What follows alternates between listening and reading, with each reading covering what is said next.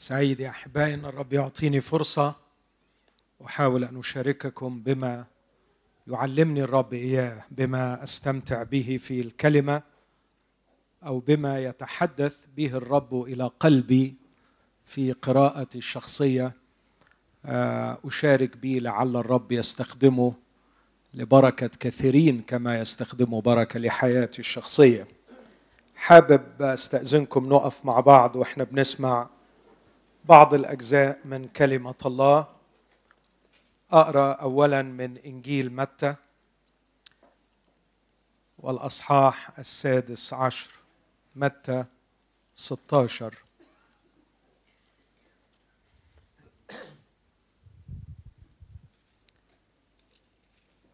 بعد أن أعلن الرب يسوع للمرة الأولى عن الصليب في عدد 24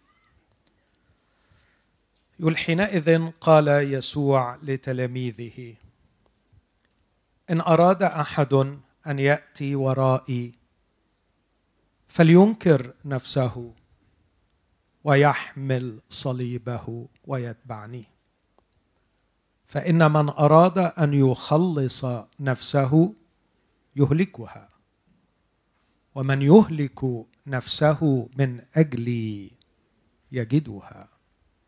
أتمنى نحفظ عدد 25 مع بعض. وهو يشرح تبعية المسيح كيف نتبع المسيح؟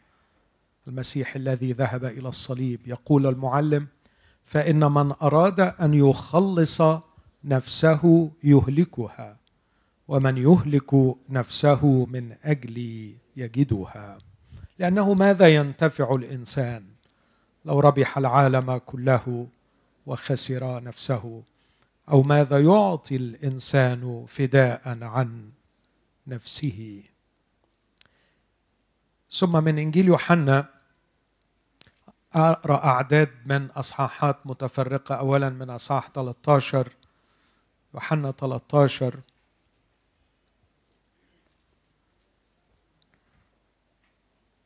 عدد 30 فذاك أي يهوذا الإسخريوطي. لما أخذ اللقمة خرج للوقت وكان ليلا. فلما خرج قال يسوع الآن تمجد ابن الإنسان. وتمجد الله فيه. إن كان الله قد تمجد فيه فإن الله سيمجده في ذاته ويمجده سريعا. أصحاح 14 عدد 30 لا أتكلم أيضا معكم كثيرا لأن رئيس هذا العالم يأتي وليس له في شيء. ولكن ليفهم العالم أني أحب الآب وكما أوصاني الآب هكذا أفعل. قوموا ننطلق منها هنا. صح 15 أنا الكرمة الحقيقية. وأبي الكرام. عدد خمسة. أنا الكرمة وأنتم الأغصان. الذي يثبت في وأنا فيه. هذا يأتي بثمر كثير. لأنكم بدوني لا تقدرون أن تفعلوا شيئا. عدد 15 لا أعود عدد 13 عفوا 13 ليس لأحد حب أعظم من هذا. أن يضع أحد نفسه لأجل أحبائه. أنتم أحبائي إن فعلتم ما أوصيكم به. لا أعود أسميكم عبيدا لأن العبد لا يعلم ما يعمل سيده لكني قد سميتكم أحباء لأني أعلمتكم بكل ما سمعته من أبي. وأخيرا صح 16 عدد 33 قد كلمتكم بهذا ليكون لكم في سلام. في العالم سيكون لكم ضيق ولكن ثقوا أنا قد غلبت العالم. هذه هي كلمة الرب. دعونا نقدم له الشكر ونطلب منه أن يفتح أذهاننا وقلوبنا لنفهمها ونقبلها ونعمل بها. أبانا إني أقترب إليها مع إخوتي بكل فرح وبكل خشية أيضا متشوقا معهم أن نتعلمها.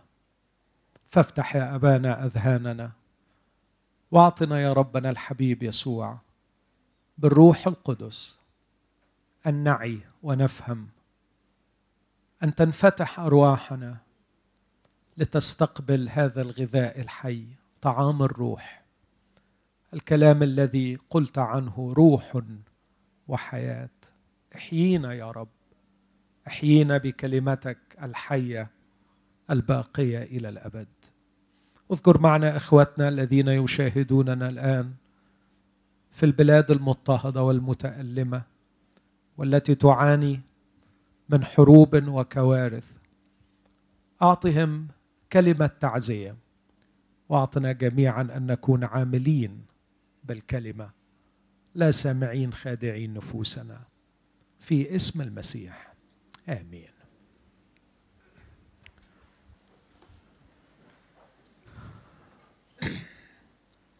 زي ما تعودت يا أحبائي أحيانا بحب أحط أكثر من عنوان عنوان لليوتيوب علشان أحبائي اللي بيدوروا على شيء يسمعوه ولا سيما من خلفيات مختلفة وعنوان لينا إحنا الموجودين في هذا المكان. العنوان اللي أضعه على اليوتيوب أقول إنها نظرة وجودية للصليب.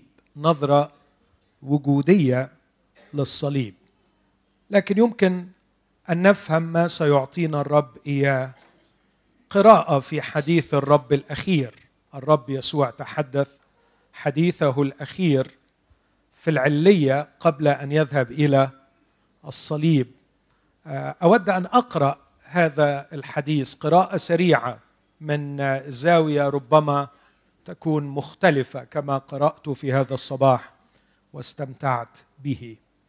آه، الرب يسوع كان عارف أنه باقي له ساعات قليلة وسيذهب إلى الصليب. والكتاب يقول أن يسوع خرج وهو عالم بكل ما يأتي عليه. اذا كان الرب يسوع يدرك تفاصيل تلك الليلة جيدا. كان يعرف ماذا سيفعل به وكان يعرف ماذا سيحدث لتلاميذه.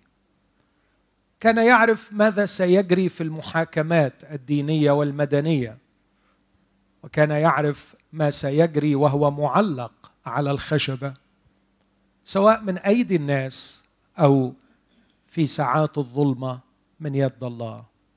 كان الرب يسوع يعلم بكل ما يأتي عليه. لم تكن التفاصيل خافية عنده.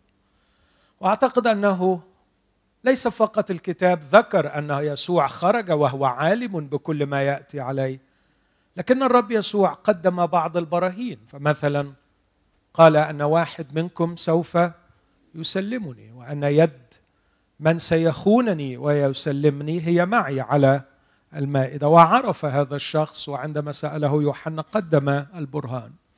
أكثر من ذلك قال لبطرس أتضع نفسك عني؟ الحق أقول لك قبل أن يصيح الديك مرتين ستنكر ثلاث مرات أنك تعرفني. وعندما قال له التلاميذ نحن نؤمن نحن نؤمن بك لأننا الآن نعلم أنك من عند الله خرجت. رب يسوع قال لهم الآن تؤمنون؟ الحق أقول لكم أنكم ستتفرقون وتتركونني وحدي لكني لست وحدي لأن الآب معي. أعتقد لا أريد أن أطيل كان الرب يسوع يعلم كل التفاصيل. وأنا أحاول أن أتخيل الرب يسوع يقضي الليلة الأخيرة مع تلاميذه. وهو يعلم كل ما سيأتي عليه. يا ترى لو أنا هفكر وأقدم نصيحة ما الحديث الذي ينبغي أن يدور؟ ما هي الأشياء التي على الرب يسوع أن يخبر بها التلاميذ في تلك الليلة؟ لو حاولنا نقدم له اقتراح نقول له يتكلم معاهم في إيه؟ ما هي أهم الأشياء التي كان يتحتم على الرب يسوع أن يخبر التلاميذ بها في ليلة خطيرة جدا كتلك الليلة وهم مقدمون على موقف مرعب كهذا الموقف. قعدت أفكر لقيت أكيد في أشياء كثيره لكن بقترح ثلاث أشياء والحقيقة الرب يسوع ما عملش ولا واحد من اقتراحاتي. الخيبة طبعا بالنسبة له. لكن أقول إلى اقتراحات لعلكم توافقوني عليه. الاقتراح الأول وهو أعتقد في غاية الأهمية بالنسبة لي وبالنسبة للتلاميذ هو ما فعله مع تلميذي عمواس بعد القيامة. التلاميذ صدموا كيهود صدمة كبرى في المسيح. كنا نرجو أنه هو المزمع أن يفدي إسرائيل. لكن للأسف لم يخلص إسرائيل ولم تتم في نبوات الكتاب أنه المسيا الذي سينقذنا ويخلصنا ويملك علينا. أعتقد أنه كان حري بالرب أن يشرح لهم هذا الأمر وأن يهيئهم وأن يسير معهم هذا المشوار. ودي فرصة عظيمة اللي 12 موجودين اللي عملته مع تلميذي عمواس أعتقد كان في غاية الأهمية إنك تعمله مع ال 12 وتعمله قبل ما يحصل مش بعد ما تقع الفاس في الراس ويتفرقوا كل واحد إلى خاصته وجميعهم شكوا وجميعهم شكوا. حتى أخبار القيامة لم يستطيعوا أن يصدقوها. فعندما ظهر لهم وبخ عدم إيمانهم ووبخ ان وبخهم لأنهم لم يصدقوا الذين رأوه قد قام. ما المانع أن الرب يسير في سياحة سريعة من التكوين لملاخي يشرح لهم جميع الأمور المختصة به في جميع الكتب. أعتقد ده كان اقتراح جدير بالتفكير. وأسميه رؤيه أو حديث تدبيري أو حديث كتابي. ومن كان أقدر من الرب يسوع أن يشرح لهم هذا الأمر وأن آه، يقول لهم آه، عظة رائعة تعليمية تحت هذا العنوان الذي قاله لتلميذي عمواس. أما كان ينبغي أن المسيح يتألم بهذا ويدخل إلى مجده كان يشرح لهم إن في نبوات في إشعيا وفي نبوات في زكريا وفي نبوات في المزامير. بتقول إن المسيح لازم يتألم فما يتصدموش لما يحصل كده. لكن الرب يسوع ما عملش كده. الاقتراح الثاني هو الاقتراح اللي عمله بولس وبطرس ويوحنا في الرسائل العظيمة اللي كتبوها إنهم يشرحوا لنا ما يمكن أن نسميه النتائج المترتبة على عمل الصليب. إحنا ما عرفناش بركات الصليب.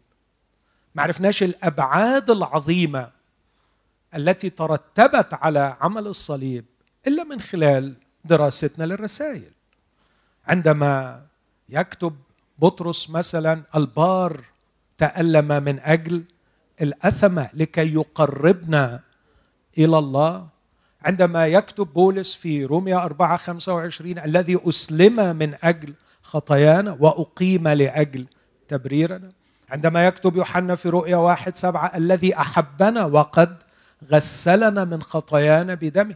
لماذا لم يقل لهم يسوع إني سأموت لأجلكم لكي أغسلكم من خطاياكم بدمي ولكي أجعلكم ملوكا وكهنة ولأنه لا بد أن واحد يتألم لكي بجلدته يتم الشفاء إلى وعظ في غاية الأهمية أقدر أسميها كان يبقى حديث تعليمي لاهوتي في غاية الأهمية. لكن الحقيقة الرب يسوع مسألة الشرح التدبيري الشرح الكتابي أجلها لبعد القيامة. وأعتقد إنه بعد القيامة عمل ده مع تلميذي عمواس وعمل ده في العلية وعشان كده الكتاب يقول حينئذ فتح ذهنهم ليفهموا الكتب. يبقى فكرة شرح الكتاب وماذا يقول الكتاب عن موته وقيامته أجله لبعد القيامه أما مسألة شرح التعليم اللاهوتي والنتائج المخبوءة في في الصليب الذي لم يزل إلى الآن سر بالنسبة لنا لكن أكيد هناك أبعاد اتكشفت تركها للروح القدس. والحقيقة قال لهم في الحديث ده في حديث العلية إن في حاجات كتير قوي ما تستحملوش تعرفوها دلوقتي لكن متى جاء ذاك؟ يرشدكم إلى جميع الحق. فأنا سأرسل الروح القدس والروح القدس هيعلمكم أنا ليه لازم أموت أنا ليه لازم أقوم هيشرح لكم الحاجات دي. لكن الليلة دي أنا مش هشرح حاجة. لم يشرح لهم الكتب ولم يشرح لهم التعليم. الحل الثالث أو الاقتراح الثالث أسميه اقتراح مش اقتراح تدبيري كتابي ولا اقتراح تعليمي لاهوتي لكن اقتراح عملي إجرائي عملي إجرائي. يعني أعتقد كان ممكن يقول لهم على فكرة بعد ساعتين هيرجع يهوذا ومعاه آه، جند الهيكل وإحنا وأنا هكون في البستان وأنا هخرج عليه وهيحاولوا إن هم يقبضوا عليكم لكن أنا هوفر لكم منفذ للنجاة وهقول لهم دعوا هؤلاء يذهبون كنتم تطلبونني أنا هو وبطرس أنت هتروح عند دار رئيس الكهنة هتتبعني من بعيد. خلي بالك ما فيش داعي إنك تدخل مثلا من الأصل لأنك لو دخلت هتضطر إنك تنكرني و... و... ويشرح ليهم الإجراءات التي عليهم أن يتبعوها لكي يؤمن آه، لهم ليلة إلى حد ما بدون مشاكل. آه، لماذا تركهم يخوضوا التجربة المؤلمة؟ لكن لم يتحدث الرب يسوع أيضا بهذا الحديث. أمال إيه اللي قاله؟ اللي قاله حديث العلية. منذ أن أرجعني الرب بنعمته إليه أعشق الأناجيل وأعشق بصفة خاصة إنجيل يوحنا. ومن كل إنجيل يوحنا أعشق بصفة خاصة هذه الأصحاحات. الرهيبة. 13 14 15 16 17 وأكون كاذبا لو قلت أني فهمتهم. إن حديث المسيح شيء غريب وعظيم. وأرجو أن ننتبه يا أحبائي. أرجو أن ننتبه. صحيح أنا لا أدعي أني فهمتهم.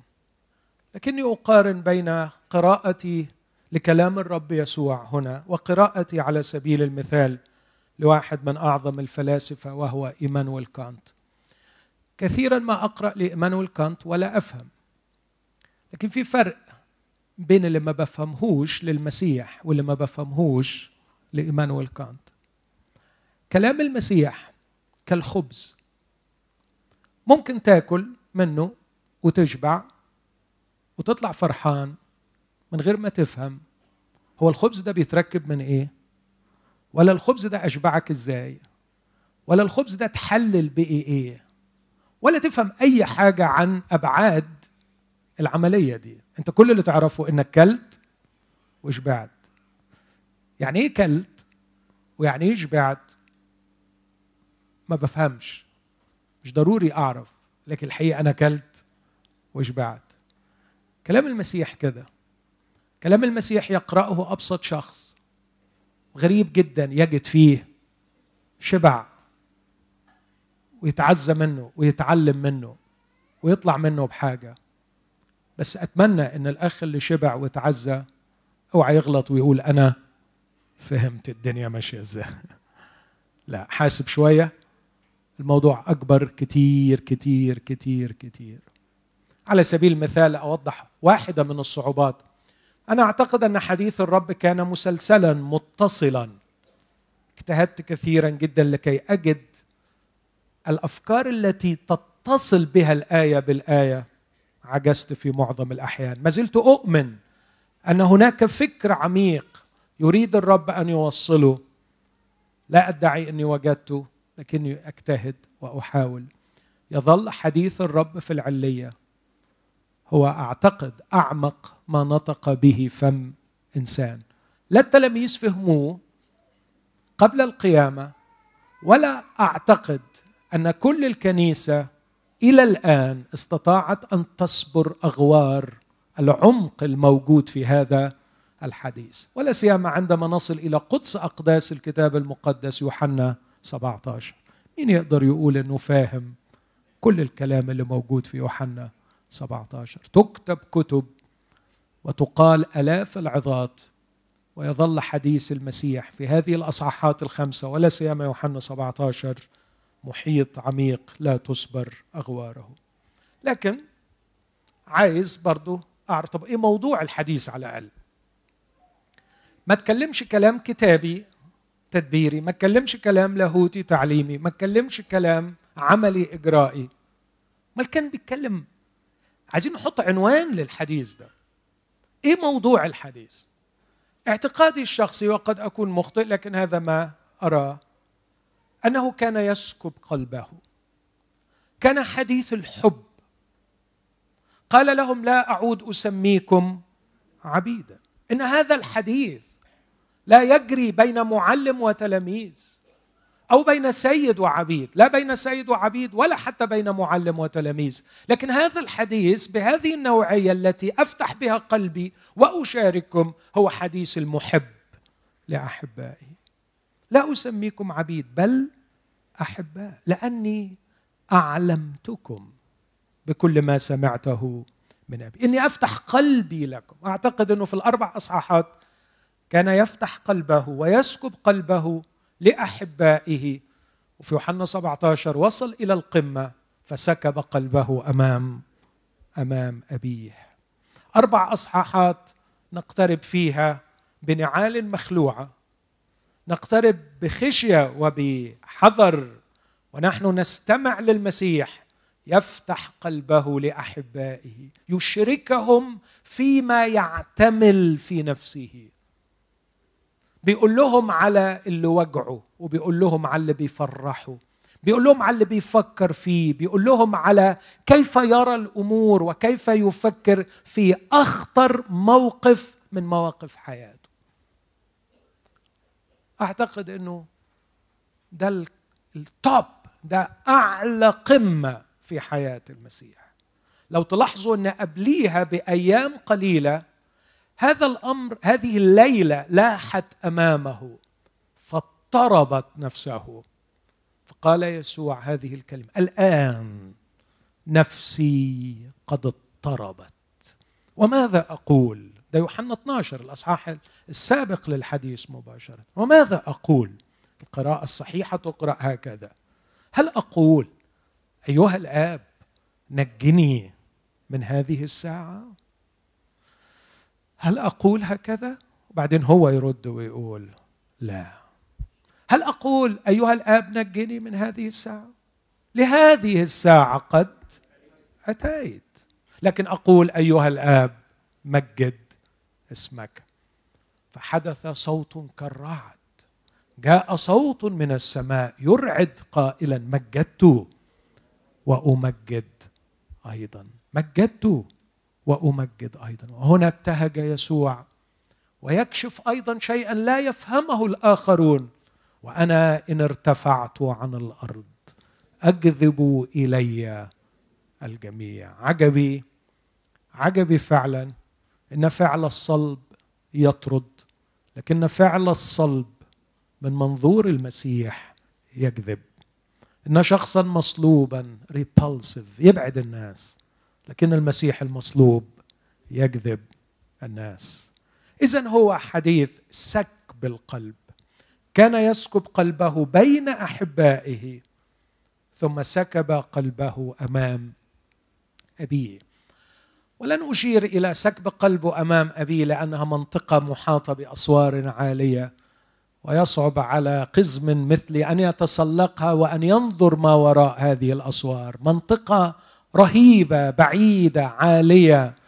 أخشى الاقتراب اليها أتذكر من حوالي سنتين أحد الأصدقاء الأحباء ألح علي إنه في أحد الاجتماعات أعمل دراسة في يوحنا 17 وبعد فترة طويلة من الصلاة والدراسة والقراءة تراجعت. تراجعت غير نادم غير آسف شاعرا بهول وثقل المسؤولية. يوحنا 17 مش مش مش أي أصحاح مش أي جزء. لكن أعتقد إنه من الممكن النظر باحتراس إلى سكب قلبه بين تلاميذه. لم يكن الحديث مسلسلا. لم يكن حديثا متصلا. حاول إنك تكتب كده الأربع أصحاحات دول واكتب عظة الجبل وشوف الفارق بين العظتين من هذه الوجهة. في عظة الجبل أعتقد واضح جدا أن هناك تسلسل. هناك قضية أخلاقية يريد أن يضبط الأخلاق لكي نكون ملح الأرض ونكون نور العالم. هذه هي أخلاقيات رعايا الملكوت. ينبغي أن يتصفوا بكذا وكذا وكذا. وبعد أن تكلم عن الأخلاقيات الشخصية انتقل إلى الأخلاقيات الدينية. كيف يصلون؟ كيف يصومون؟ كيف يتعاملوا مع الزكاة؟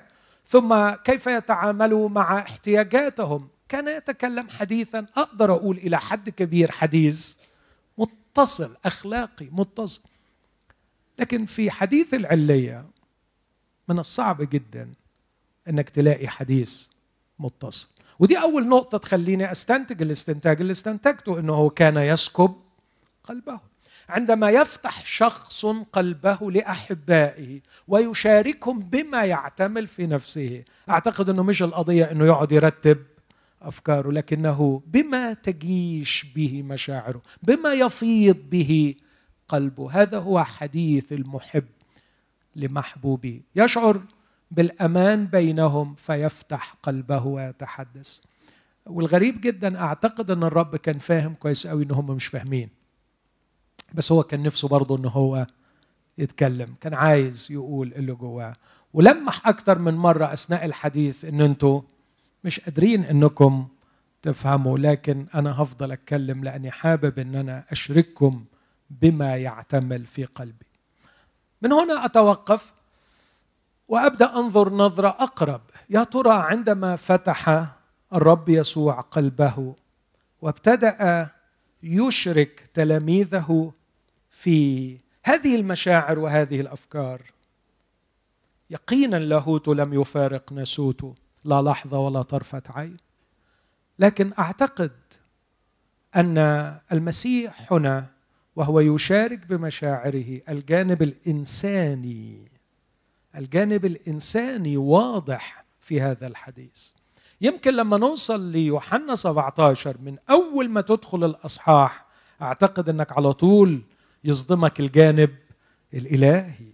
ما تقدرش غير إنك تحس إنك في حضرة واحد لا يمكن يكون مجرد إنسان. اللغة اللي بيتك... ده مش باللغة ده ده من رفعة العين من الأصل من الأول خالص كده. تكلم يسوع بهذا ورفع عينه. بصراحة ولا واحد فينا يقدر يرفع عينه يعني ما تزعلوش لما أقول كده. الرجل العشار محترم يمثلنا جميعا.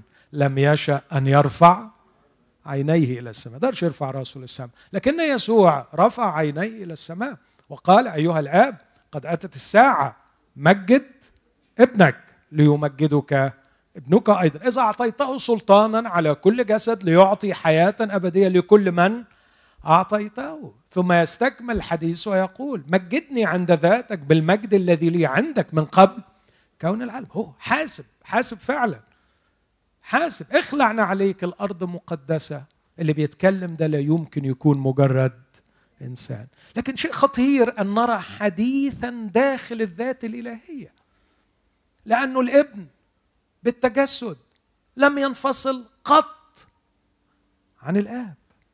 هذا الحديث يا أحبائي أرجو إن إحنا ما ناخدش بالنا يعني إنه أو يعني أحيانا في اللغة ما بناخدش بالنا من الكلام. ونتصور إن الابن على الأرض والآب في السماء. هذا تصور آه، هزلي محدود للغاية لأنه الرب يسوع حتى لما بقي ابن الإنسان قال ليس أحد صعد إلى السماء إلا الذي نزل من السماء. ابن الإنسان الذي هو في السماء. فهو حديث داخل الذات الإلهية. داخل الذات الإلهية. تخيل بقى لما حضرتك تقرب وتحط ودنك وتسمع حديث بيجري داخل الذات الإلهية. طب تحس بإيه؟ تحس بإيه؟ رعب مش كده؟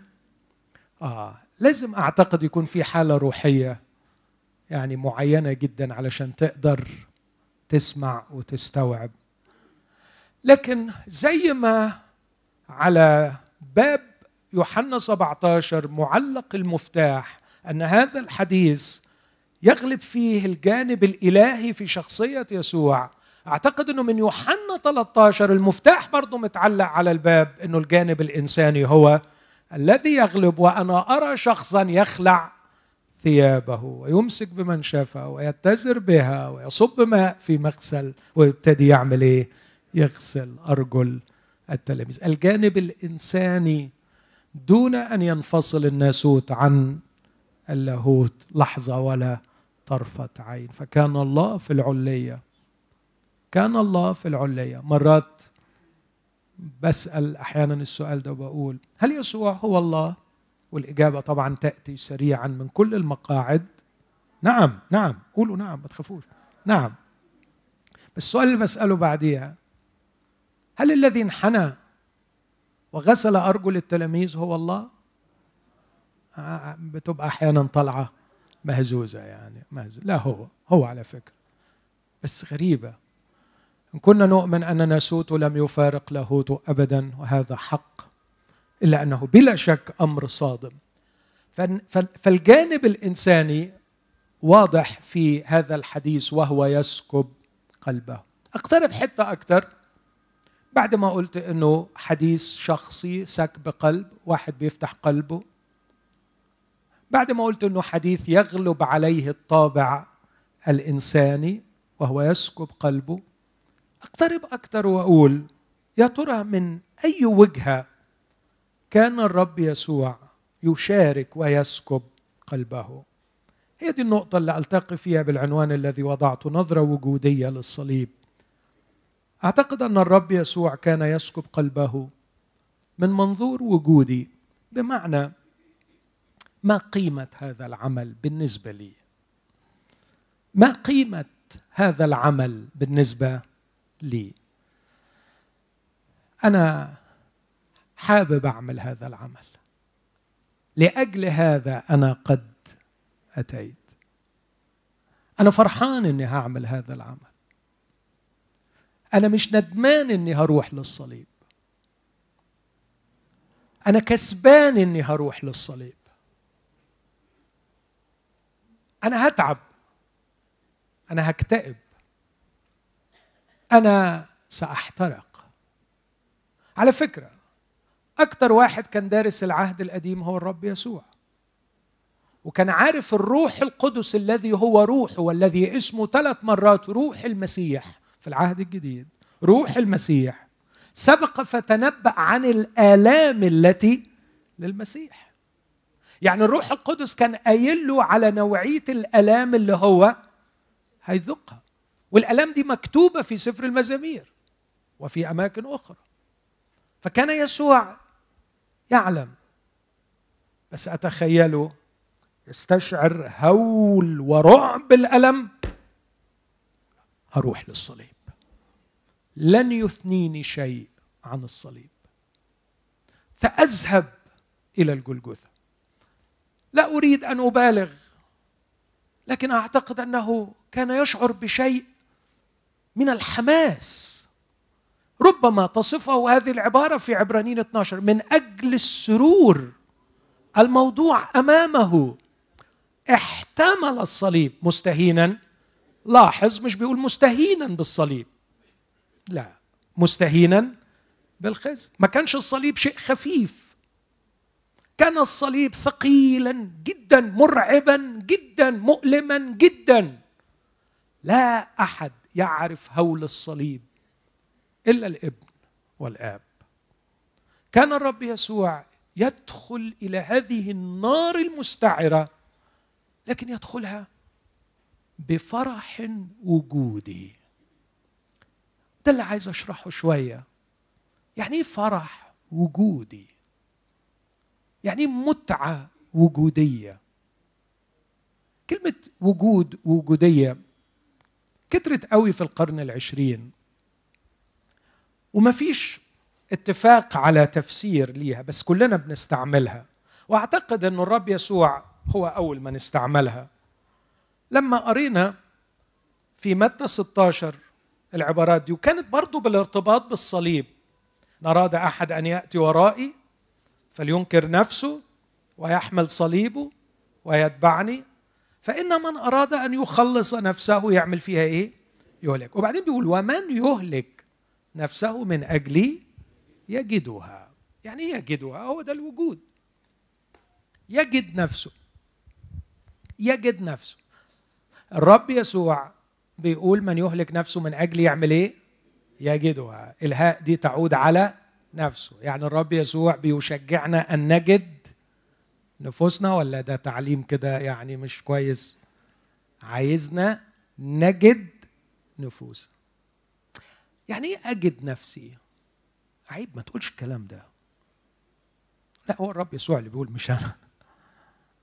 الرب يسوع بيقول يجد نفسه. يجدها. يعني الرب يشجعني إني أجدها.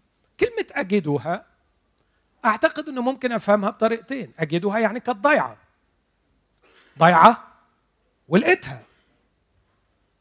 نفسي ضيعة لكني وجدتها. أين أجدها؟ أنا أبحث عن مكان. اسمه الوجود. أجد فيه نفسي. أجدها.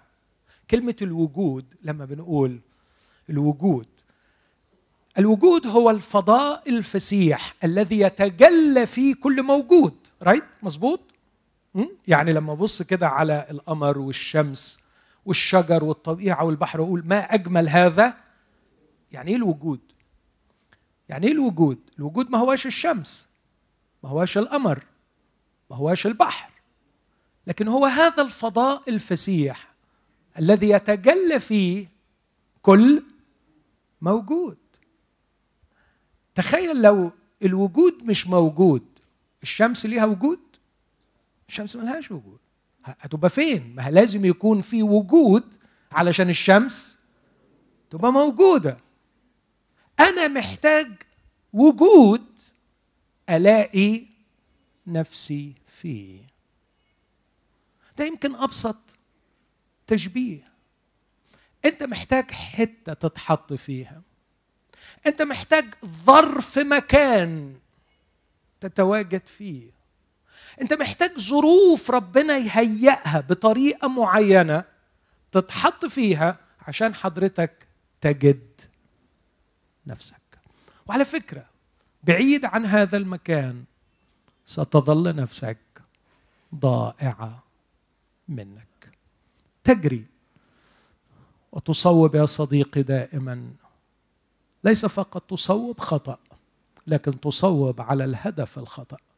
أنت محتاج تلاقي نفسك محتاج تجدها. هذا الوجود الذي لا نعرف أبعاده لكن نشتاق إليه. خلينا لخصه لك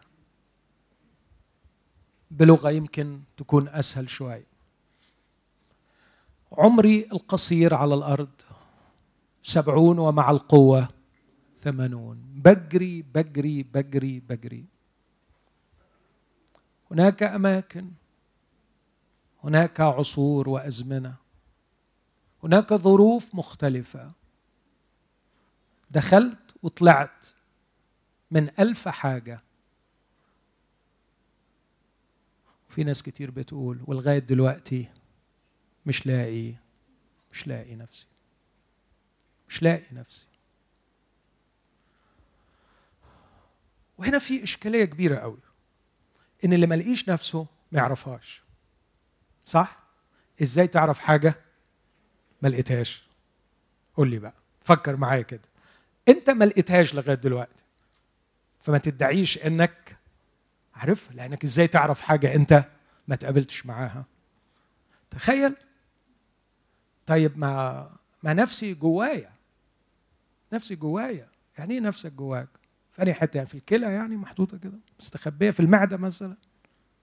وبعدين الرب يسوع ميز ما بين النفس والجسد مش كده؟ يوحنا عشرة لا تخافوا من الذين يقتلون الجسد. أما النفس فلا يقدرون أن يقتلوها أما النفس فالنفس هي هذه الكينونة الروحية الداخلية. ملهاش دعوة بإيه؟ ساكنة في الجسد. هي دي اللي إحنا بنتكلم عليها هي دي اللي عايزين نلاقيها. في ناس طبعا بحماقة انحطوا إلى الحيوانية وأهملوا قضية النفس وركزوا على الجسد. وجعلوا حتى الخلود هو وجود للجسد. تصور فدايرة الوجود الأبدي هي دايرة وجود ليس للنفس لكن دايرة وجود للجسد. فكر في الفكرة دي مرعبة. مرعبة. يعني دايرة الوجود على الأرض اللي يتلقي فيها مش النفس اللي يتلقي فيها الجسد. ودايرة الوجود في الأبدية برضو اللي يتلقي فيها هو تخيل الكارثة. يعني يفضل يفضل في الأرض ضايع ويفضل كمان في الأبدية ضايع. بيدور لسه على النفس. هو محتاج دايرة وجود. الوجود هو الفضاء الفسيح الذي يتجلى فيه كل موجود. أنا محتاج ألاقي نفسي. وعمري ما هلاقي نفسي في ملذات الجسد في غنى الجسد في رفاهية الجسد. في إشباع الجسد في الأكل والشرب والجنس والتكاثر. أعتقد الحيوانات تستمتع بهذا وعشان كده الحيوانات عمرهم ما بيعانوا حاجة اسمها أزمة وجودية. ما عندهمش المشكلة دي. ما فيش حيوان يا حرام مش لاقي نفسه. في حيوان بيعاني ومكتئب لأنه مش لاقي ياكل. لكن ما فيش حيوان مكتئب علشان مش لاقي نفسه. ما عرفش يحقق ذاته. لكن البشر بيعانوا بشدة لأنهم مش لاقيين نفسهم. أنا أعتقد إنه قضية الخلاص أن الرب يسوع المسيح يدعوني لأتبعه لكي يقودني إلى هذا الوجود الذي فيه ألتقي بنفسي وأجدها. وأتعرف عليها وأكتشف ملامحها وأعرف نقاط قوتها ونقاط ضعفها. آه يا أحبائي عندما يقودني سيدي وحبيبي عندما أتبعه تبعية حقيقية سيأخذني إلى الوجود إلى الوجود. الوجود الحقيقي الذي هو خلقه لأتجلى أنا فيه لأنكشف أنا فيه لكي أعرف ملامحي وأعرف من أكون وأعرف بماذا أتميز أعرف ماذا تركت في الخطية من أثار وأرى جنبه المفتوح. ويديه المثقوبة تقدم الشفاء والعلاج. أعرف كم تجرحت وأنا في ابتعادي عنه. أعرف أين نقاط الضعف. أين هزمت؟ أين سحقت؟ أين انكسرت؟ وأرتمي في حضنه لكي ما يشفيني ويعالج كينونتي يعالج نفسي التي وجدتها حديثا. لكني أيضا أرى ملامحها أرى الملامح التي تميزها. فأنقذ من القولبة. ولا أشعر باحتياجي أن أتشبه بآخر. أو أن أتعرف على نفسي من خلال تقمصي لشخصية آخر. أو من خلال ذوباني في شكل طائفي معين. لكي أريح نفسي من عناء وثقل السؤال من أنا؟ من أنا؟ هو مش عارف روحه. هو مش عارف روحه. فيضطر لأنه المسكين مش عارف روحه يبحث عن كيان تم تعريفه. أنا سلفي. أنا إخوان. أنا بروتستانتي. أنا أنا أنا. تعرفوا كل دي؟ أعراض هذا المرض. واحد. قولوا أنتوا بقى. مش لاقي نفسه. فيا حرام مش عارفها. وبعدين عنده معاناة داخلية. تتصور وصل 20 25 35 65 وهو لسه مش عارف نفسه. هو أهله سموه الاسم الفلاني. سموني ما يعني ما مش عارف مين هو ده. من هو هذا الكائن؟ وأضطر إني أذوب في كيانات جماعية آخذ صورتها وأتبنى تقاليدها لكي ما أحصل منهم على هويتي.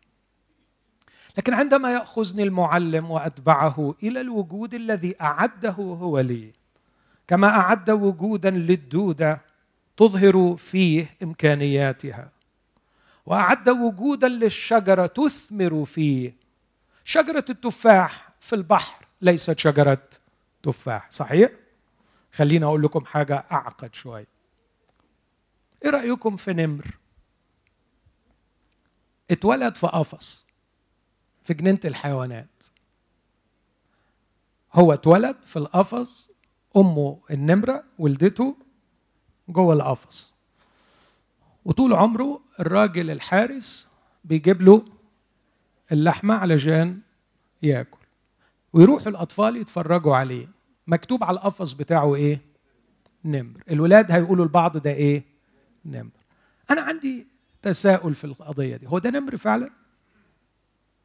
هو ده نمر فعلا؟ طب خليني أقول لكم حاجة بسيطة. هو النمر نمر ليه؟ النمر نمر لأنه بيقدر يرقد بسرعة تصل أحيانا إلى 80 كيلو متر في الساعة يعني زي القطر. طب النمر اللي جوه القفص ده ولا حتى جري 80 بوصة. النمر نمر لأنه شرس وبيعرف يفترس. النمر ده إمتى افترس؟ ولا مر النمر نمر لأنه في الغابة حر طليق لكن ده عمره ما شاف غابة. النمر بيعرف يتسلق المشعبات الصعبة فيتفوق على كثير من الحيوانات. النمر علشان يبقى نمر لازم يتوفر له مكان طبيعي يوجد فيه. فالنمر بعيد عن الغابة ما تقدرش تسميه. طب نسميه إيه ده بقى؟ هتسميه إيه ده فعلا؟ قطة؟ تقدرش تقول عليه قطة برضه. لكن هتقول نمر ممسوخ. والبشر بعيد عن الله. تزعلش مني لما أقول. مش إنسان. انت حاجة تشبه الإنسان. الله الذي أعد الغابه للنمر ليكون النمر نمرا. أعد لي أنا وجودا خاصا. دعوة خاصة. رسالة خاصة. علاقات خاصة. حياة خاصة. أماكن وألام وخساير وأرباح وأفراح وأطراح. ومتاعب. رتب لي وجود عندما أتبعه إلى هذا الوجود أوجد. عندما أتبعه إلى هذا الوجود أوجد. وبعيد عن هذا الوجود. أنا لست أنا. أنا لم أجد نفسي. أنا لم أوجد بعد. أنا ضايع. بدور على نفسي. أتخيل البعض يقول يا أنا مقتنع بالكلام ده خلاص أنا الليلة دي هصلي وأقول له يا رب أوصف لي الوصفة. قول لي تدخل يمين وبعد 100 متر تحوت شمال وبعدين تعمل كده وبعدين لا لا لا لا هو خلص وقال تعمل إيه؟ تتبعني. يعني ما يقدرش يوصف لك وصفة لكي تصل بها إلى هذا الوجود. لابد أن تتبعه. إن أراد أحد أن يتبعني ينكر نفسه. ينكر نفسه يعني إيه؟ يعني يكرهها. صح الكلام ده؟ لو هيكرهها طب امال أنت بتحبها ليه؟ وبصراحة أنا ذوقك بيعجبني فطالما أنت حبيتني يبقى أنا برضه أتحب. صح ولا مش صح؟ طب هو يعني عايزني أكره حاجة أنت بتحبها؟ ما أنا لو ما تحبش أنت ما كنتش تحبني. وإزاي أنت تطلب مني أكره نفسي؟ وانت بتحبها. لا. لا. حتى لما قال الرب يبغض حتى نفسه لا يقصد أن نبغض نفوسنا في المطلق لكن نبغضها كمصدر للإشباع. أنا إشباعي لا يأتي من داخلي. أنكر نفسي أي أنكر عليها حق القيادة بالاستقلال عن الله. أنكر عليها حق القيادة. عشان كده ربطها إنه ينكر نفسه ويحمل صليبه ويعمل إيه؟ ويتبعني. إذا كانت النفس هي السيد وجب علينا أن ننكرها نخلعها من أن تكون السيد وأن نقبل تبعية المسيح. أعود بسرعة شديدة إلى هذا الفكر أطبقه على الرب يسوع بكل احترام واحتراس لكن أطبقه باعتبار الرب يسوع هو النموذج الأمثل للإنسان. كانت دائرة الوجود ركزوا معايا في النقطة دي مهمة من فضلكم. دائرة الوجود التي يتحقق فيها الإنسان يسوع المسيح ويجد نفسه فعلا هي الصليب. وشاف ده بشكل رهيب.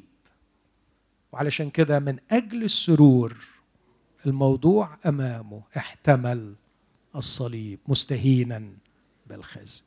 خليني ألفت النظر لأربع حاجات لا يعترف بهم البشر لكن المسيح أعطاهم معنى وجودي جديد. المعنى الأول هو المجد والمعنى الثاني هو الحب والمعنى الثالث هو البقاء والمعنى الرابع هو الغلبة والانتصار.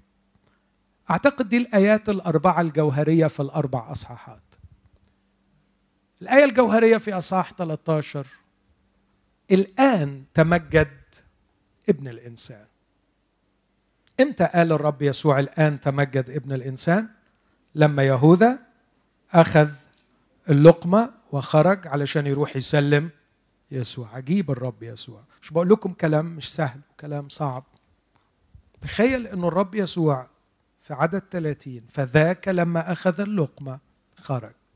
فلما خرج قال يسوع الآن تمجد ابن الإنسان وتمجد الله فيه. ما علاقة خروج يهوذا بتمجيد ابن الإنسان؟ أعتقد إنه بدأت أو بدأ العد التنازلي لليلة الرهيبة. الآن ستبدأ أحداث آخر رحلة لي.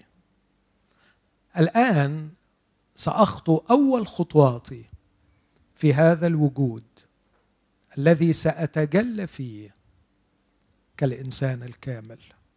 الآن تمجد جاءت لحظات مجد ابن الإنسان. وما هو مجد ابن الإنسان؟ ما هو المجد؟ المجد عند البشر شيء خارجي. المجد عند الرب يسوع شيء داخلي. المجد عند البشر أن يتخذوا من الخارج شيئا يكتسوا به. المجد عند الرب يسوع أن تتفجر الصفات الطبيعية الكائنة في داخله.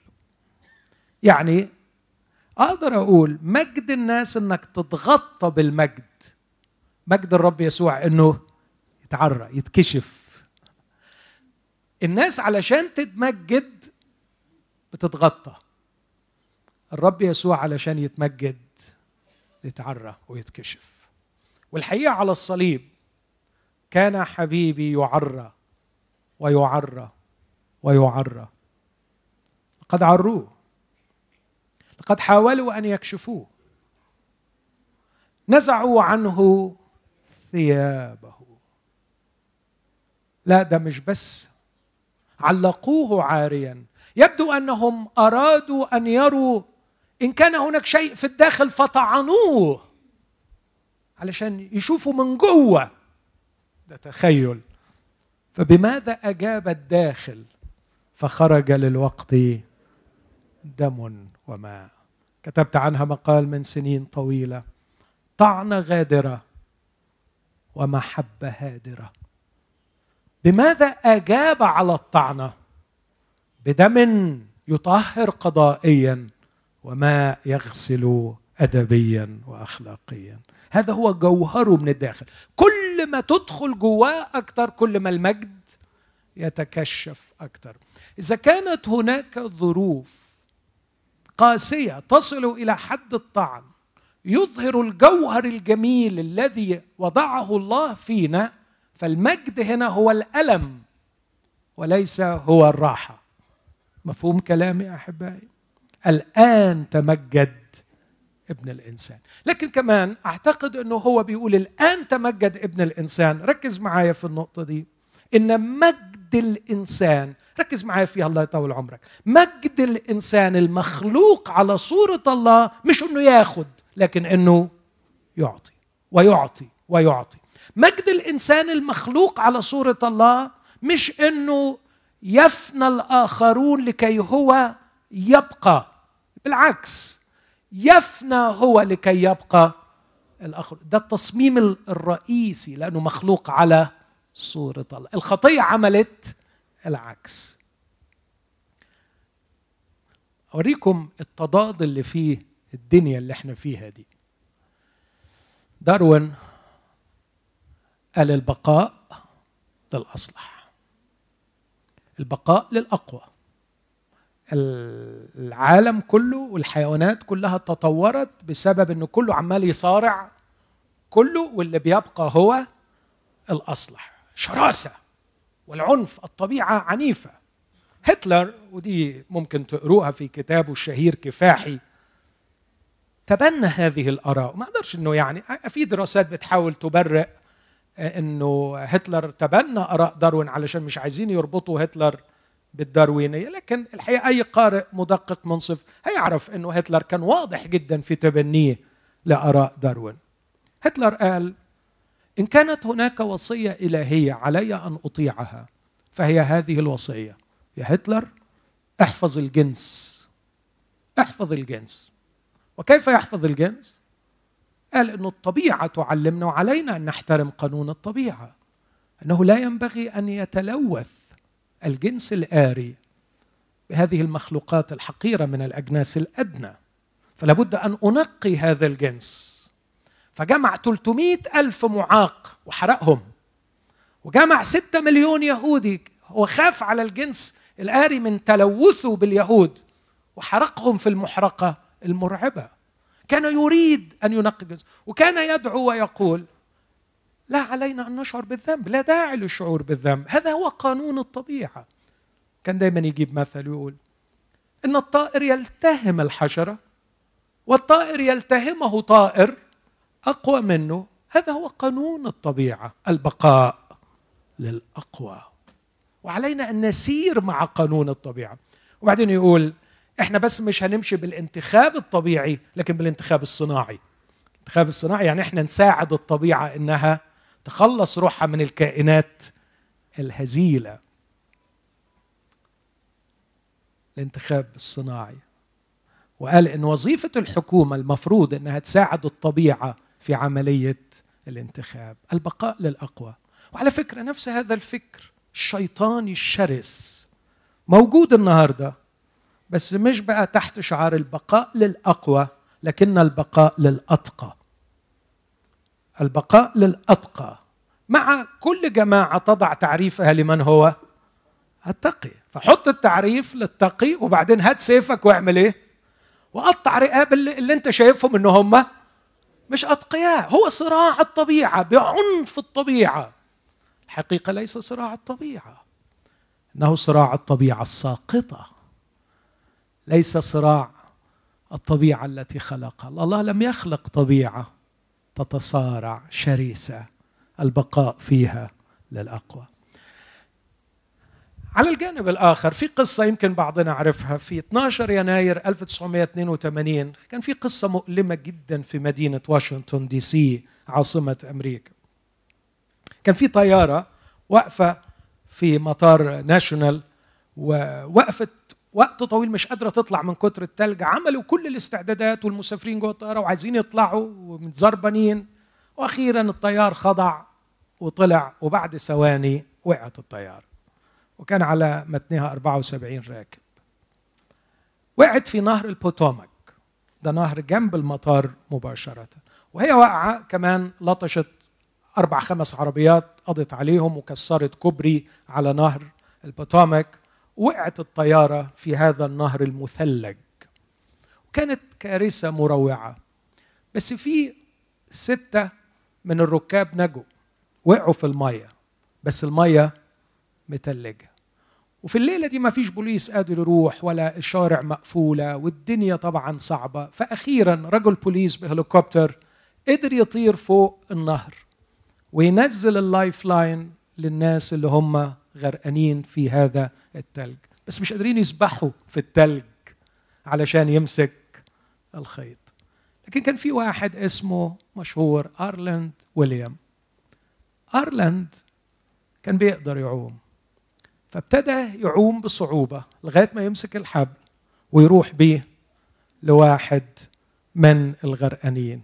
يمسك الحبل ويشدوه. بعدين الراجل يبعت الحبل تاني وهكذا. بس هو كان مصاب وبينزف. ومع كل مرة بيقدم الحبل الواحد كانت قواه تخور وتضعف. ومع آخر واحد كان عارف كويس قوي إنه إذا اداهوله هو هيقع.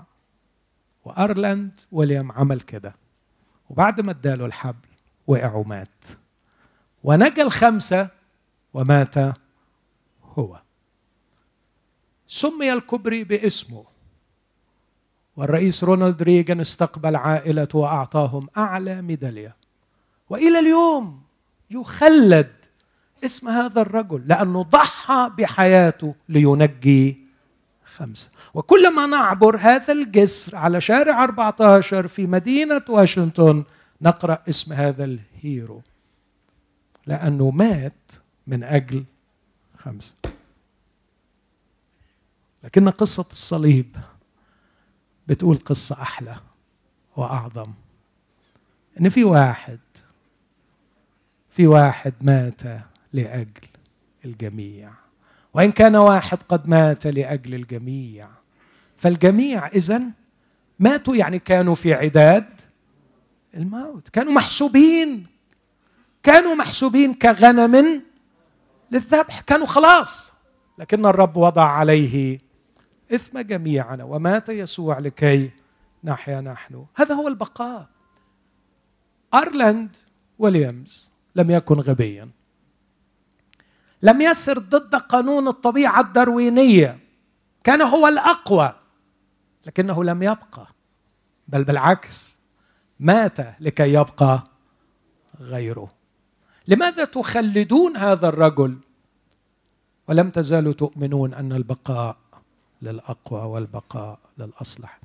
إن الرب يسوع المسيح يقول أن المجد ليس هو أن تعيش من أجل نفسك لكن أن تبذل نفسك من أجل الآخرين. المجد هو يوحنا 13 خلع ثيابه أخذ من شفا تزر بها صب ماء في مغسل وابتدأ يغسل ارجل إنه يخدم الآخرين يخدم الآخرين يحب الآخرين يفني نفسه من أجل الآخرين. لا يعيش لكي يأخذ. إخوتي الأحباء أنا أحيانا نفسي بتتسد وأنا بتكلم بس ربنا يسلك ويخليني أواصل كلام ياما مؤمنين حافظين الكلام ده. بس لغاية النهارده منين ما يعمل أي قرار في حياته كل القرارات طالعة من غرفة الإدارة المركزية وهي نفسه. كل القرارات منبعها هي هو ده يعني يعني هو هو, ما هو على فكرة ما بياخدش باله هو بيفكر. بس تلقائيا أول ما يفكر أي قرار يعني لما يقول ده حلو وده وحش ده ينفع وده ما ينفعش ده كويس وده مش كويس. ده طويل وده قصير. ده تخين وده رفيع. كل شيء بيعطي فيه رأي المركز اللي بيقيس منه. نفسه. يعني لو نفسه دي مش موجودة كل القرارات سوف تختلف. بس دول يدعوا أنهم أتباع يسوع المسيح. يسوع المسيح بالنسبة لهم كان شيئا يؤخذ وليس معلما يتبع. عشان كده أنا خايف الحقيقة خايف على عدد كبير جدا. المسيحية بالنسبة لها عقيدة جميلة وليس تبعية حقيقية لشخص يسوع. المجد عند يسوع المسيح مش إنك تكوش إنك تاخد المجد إنك تبذل نفسك. الآن أتت الساعة ليتمجد ابن الإنسان. وأعتقد إنه ما فيش ديمونستريشن ما فيش تصوير أروع من يوحنا 13 لهذه القصة. يهوذا رايح تخني؟ آه رايح أخونك. وهتخني وتسلمني آه بقبلة آه ولما هتسلمني ليهم هيبهدلوني هي... هيقطعوني هيشرحوني هيعروني هيبهدلوني آه. يا يهوذا هتعمل فيا كده؟ آه. الآن أتت الساعة لكي أتمجد. تخيل تخيل. هتعمل فيا كده يا هوسه تخيل لو واحد مدن ينتقم منك ربنا يا شيخ. إن شاء الله يجيك ويحط فيك يا شيخ. أنا أنا أنا مش هدعي عليك أنا سلمتك لربنا. يسوع يقول لي يهوذا يهوذا أنت رايح؟ خلاص. هتبدأ. ولاحظ كان الوداع غمس اللقمة وأعطى علامة الحب. لغاية آخر لحظة. لسه بحبك. مستعد أقبلك لو تبت. لكنه ذهب. ذهب ليسلم سيده للجلادين لكي يحرثوا ظهره. بس يسوع بيقول لما هيتعمل فيا ده كله اللي هيتكشف مجدي. وإلى اليوم إخوتي الأحباء كان منظره مفسدا أكثر من أي رجل لكن اسمع إيه اللي في قلوب حبايبه من ناحيته؟ أنت أبرع جمالا من بني البشر. اغطس في قلب أي مؤمن. بيحب الرب يسوع. قل له إيه أكتر منظر غالي عليك بيحببك في يسوع؟ صدقني صدقني ما هيقول لك غير الصليب. وأنا إن ارتفعت عن الأرض. هذا هو المجد. هذا هو الجمال. يا حبيب قلبي اعقل. إهلاكك لنفسك مش هيقلل من قيمتك. اتبع معلمك. إهلاك إهلكها الله يطول عمرك. اصلبها الله يطول عمرك. إهلك إهريها إهريها يا أخي. إهريها. كل ما تهريها أكتر كل ما المجد يزيد. أصحاح 14 ليه تروح للصليب؟ مش عشان المجد. لكي يعلم العالم ليفهم العالم. أني أحب الآب. وكما أوصاني هكذا أفعل. الحقيقة مش عارف اشرحها إزاي دي لكن أتخيل تخيل في دقيقتين. في الأزل وبينما كانت طيارات الحب تجري بين الآب والابن سمع الابن من أبيه ترنيمة وقصيدة حب في ابنه فقال له كم أحبك أيها الابن. وكم أنت غالي وجميل في عيني. وكم أشتهي كم أشتهي أن يكون لدي منك كثيرين. إني أحبك أيها الابن الحبيب الوحيد. لكن شهوة قلبي أن أراك بكرا بين إخوة كثيرين. لكن شرطي الوحيد إني أحب وأشتهي أن يكونوا مشابهين صورة. إن لم يكونوا مثلك لا أريد. لدي الكثير من الملائكة لدي الكثير من الخدام لكني أشتاق أن أغدق من حبي على أبناء مثلك.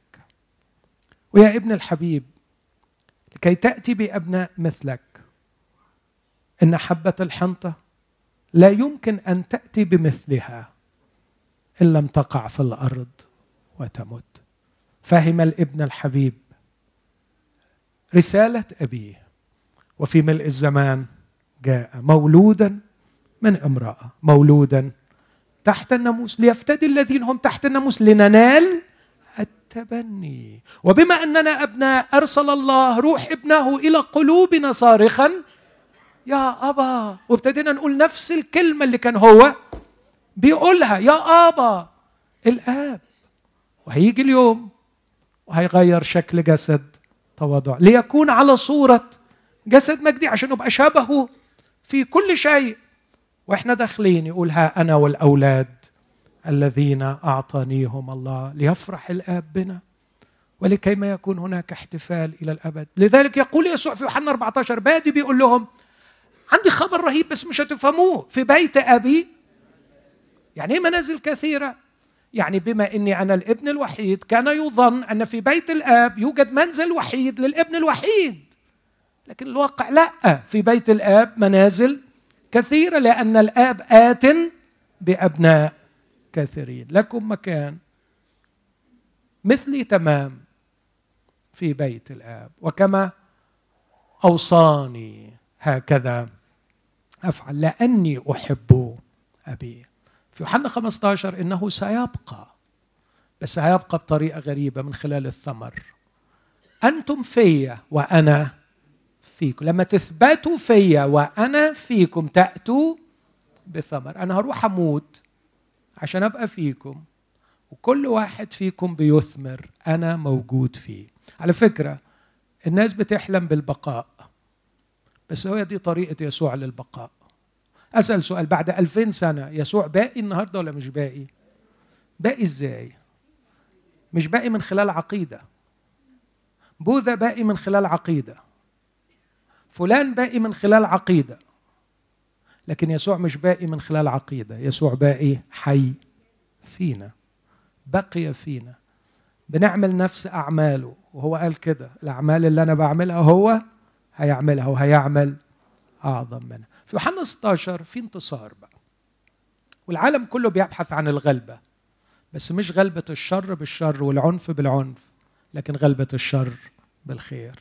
ثقوا أنا قد غلبت العالم. رئيس هذا العالم هيأتي لكن ملهوش فيا شيء. أنا في معركتي مع رئيس هذا العالم سوف أنتصر. سوف أنتصر بالحب وسأنزع نيابه وأحقق الانتصار. هذا هو الوجود. وهذا هو الموجود. يسوع المسيح موجود. موجود بالعطاء موجود بالحب والطاعة لأبيه موجود بالبقاء والثمر فينا موجود بغلبة الشر بالخير. هذا هو المنهج الذي إذا اتبعناه إذا حملنا الصليب وتبعناه سيقودنا لكي نجد نفوسنا. أمين. إذا كان في حد لسه نفسه ضايعه منه ونفسه يلاقيها آه ما أعرفش إذا كنت يعني آه قدرت تاخد حاجة من الكلام اللي أنا قلته ولا لأ. لكن اعتبر كلامي هو حالة إعجاب بشخص الرب يسوع. أنا معجب بيه. وبحب إن أنا أشوفه كان بيفكر إزاي. وأنا شايف إنه كان باحث عن تحقيق وجوده كابن الإنسان وحقق وجوده من خلال الصليب وهو يدعوني الآن ويقول لي اتبعني. أنا شخصيا تبعته وكم أنا فخور بتبعيته وكم أشتاق أن أتبعه بصدق بصدق وأقترب منه أكثر وأعيش منهجه أكثر لكي أستمتع بهذا الوجود الملذ والمنعش. إذا كنت شاعر إنك ضايع وتعبان ليه رجاء عندك؟ كن مخلص وأمين. قل له أيها الرب يسوع الحي أنا أشتاق أن أتبعك في هذه الليلة. مد إيدك يا رب وامسك بيدي وقدني وراءك. أريد أن أتبعك. خلونا نقف مع بعض وإحنا بنرنم مع سامح. وبنرفع هذه الصلاة للرب وبنقول له أيها المعلم أيها القائد يا من قمت من الأموات يا من غلبت أنا أريد أن أتبعك. لا أعرف الطريق إلى الوجود لكن أنت تقودني لكي ما أوجد في هذا الوجود.